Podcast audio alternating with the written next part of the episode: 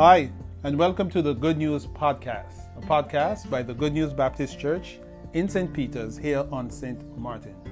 Welcome and listen up to what Pastor Webster has to say today to us.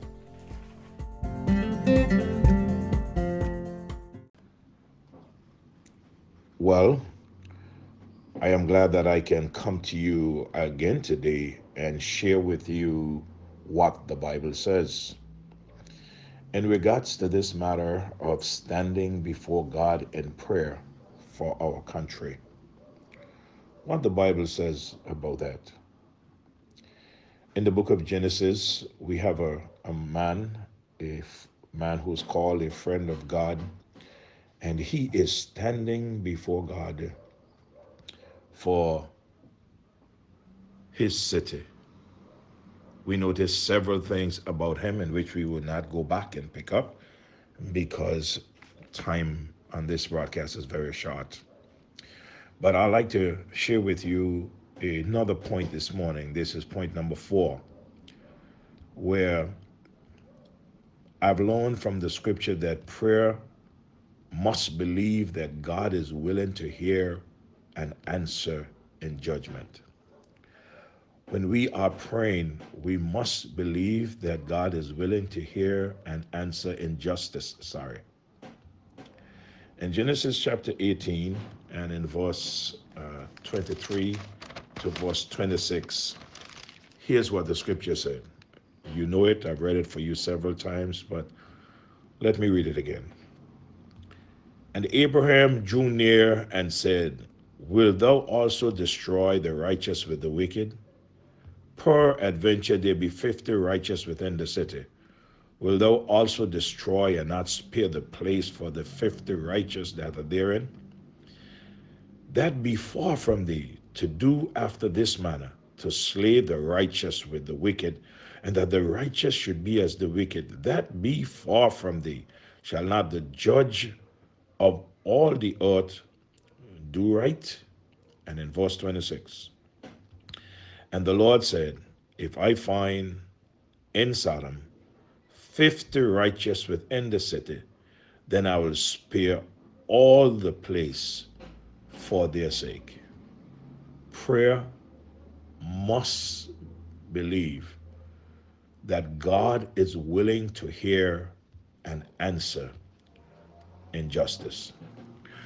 Look at how willing God was to hear and answer the prayer of Abraham. Each time Abraham made a request, God said yes. Abraham had to finally stop making a request. Why did he not go on after he reached to 10? Why? Why did he not go on praying? What's the reason? Why? Because God judgment must fall on sin.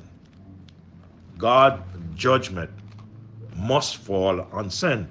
And it's not just that Abraham wanted God to remove his judgment. Abraham cared about the people. And God had placed someone there among those people so that they would know what was right from what was wrong and what God desired of them. Here's what is said in Isaiah 55, verse 6 and verse number 7 Seek ye the Lord while he may be found. Call upon him while he is near. Now, verse uh, 6 tells me that I must seek the Lord while he may be found. So it would sure seem that there will come a time when one may want to seek the Lord and he's not found. Or there will come a time when one will want to call upon him and he's not near. But he, he gave an admonition in verse number seven. He said, Let the wicked forsake his way. That's what it is all about. When God speaks, God is speaking to us so that we'll repent and turn around. He said, and not only the wicked forsake his way, the, the, the, the unrighteous man his thoughts and let him return unto the Lord, and he will have mercy upon him and to all God, for he will abundantly pardon. Many of us are praying today and asking God to have mercy, asking God to remove what is presently among us today. God is speaking, and God is saying, Let the wicked forsake his way, and the unrighteous man his thoughts, and let him return unto the Lord, and he will have mercy upon him, and to our God, for he will abundantly pardon. God is speaking to us, and God is waiting upon us. Yet it is true, God loves the sinner. For in John chapter number 3 and verse number 16, the Bible says, For God so loved the world that he gave his only begotten Son, that whosoever believeth in him should not perish, but shall have everlasting life. Romans 5 8, God commended his love towards us in that while we were yet sinners, Christ died for us. This is proof of his love. Dying on the cross so that we don't have to die for our sins, so that we can have eternal life. Now, does God want men and women to perish? Let's see what the scripture says about that.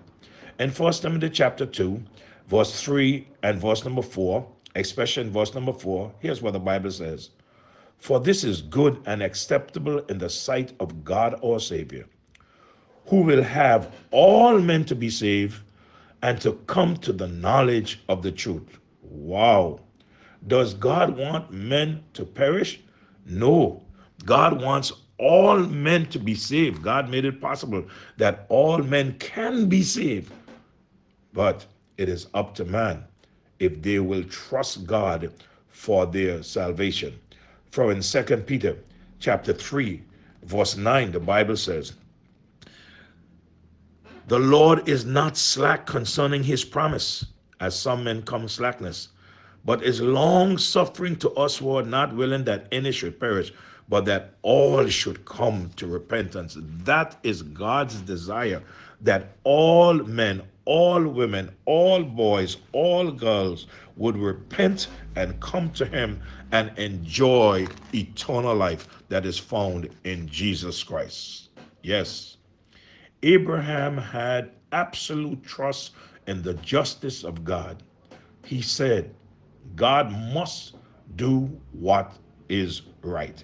Let's read verse number 25 of chapter 18 again and see what Abraham said in regards to the justice of God. In verse 25, that be far from thee to do after this manner, to slay the righteous with the wicked, and that the righteous should be as the wicked, that be far from thee. Shall not the judge of all the earth do right? God had to do right then, and God will do right now. What he will do now is to save you if you ask him. But if you don't, he still has to do right. And that is allow you your just punishment. Allow me my just punishment. God is calling.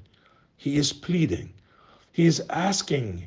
He is, he is extending his hand outstretched with an invitation saying, Come, come now, let us reason together. Though your sins be as scarlet, they shall be white as snow. Though they be red like crimson, they shall be as wool. There are many coming to God today and asking God to remove this pandemic. There are many who are asking God to have mercy upon us in regards to the physical aspect, but there are not many who are coming in regards to the spiritual aspect. He says, if we repent, or if we do not repent, we shall all likewise perish. Repent and be saved, or refuse to repent and perish. Prayer must believe that God is willing to hear and answer in justice. We are praying to God, but always remember God is a just God and God must do what is right. God is asking us to repent, come to Him, change our ways, and He will hear from heaven and forgive our sin and heal our land. Father, today, thank you so much that we can go back to your word, and when we have questions, we can find the answers that are always in your word. Thank you that we have a witness like Abraham, a man that was a friend of yours. He stands before us as an example when he stood before you on behalf of the city of Sodom. And we are standing before you today, God, asking you, dear God, to speak to us. Oh, we know that you are speaking and asking you to help us to adhere to you, dear Father. And God, I pray for those that don't know you as Savior, that they would come to know you before it is eternally too late. Have your way, dear Father. Forgive us of our sins. Have mercy upon us. Lead, guide, and direct. In Jesus' name I pray. Amen. God bless you. Happy weekend. Thanks for listening, folks. Hope you enjoyed our presentation today.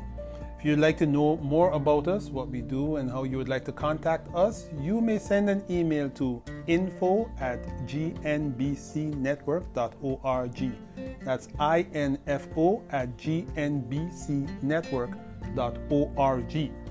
If you are connected via WhatsApp, you could also send us a message at plus one 721 548 4325. That's plus one 721 548 4325. God bless.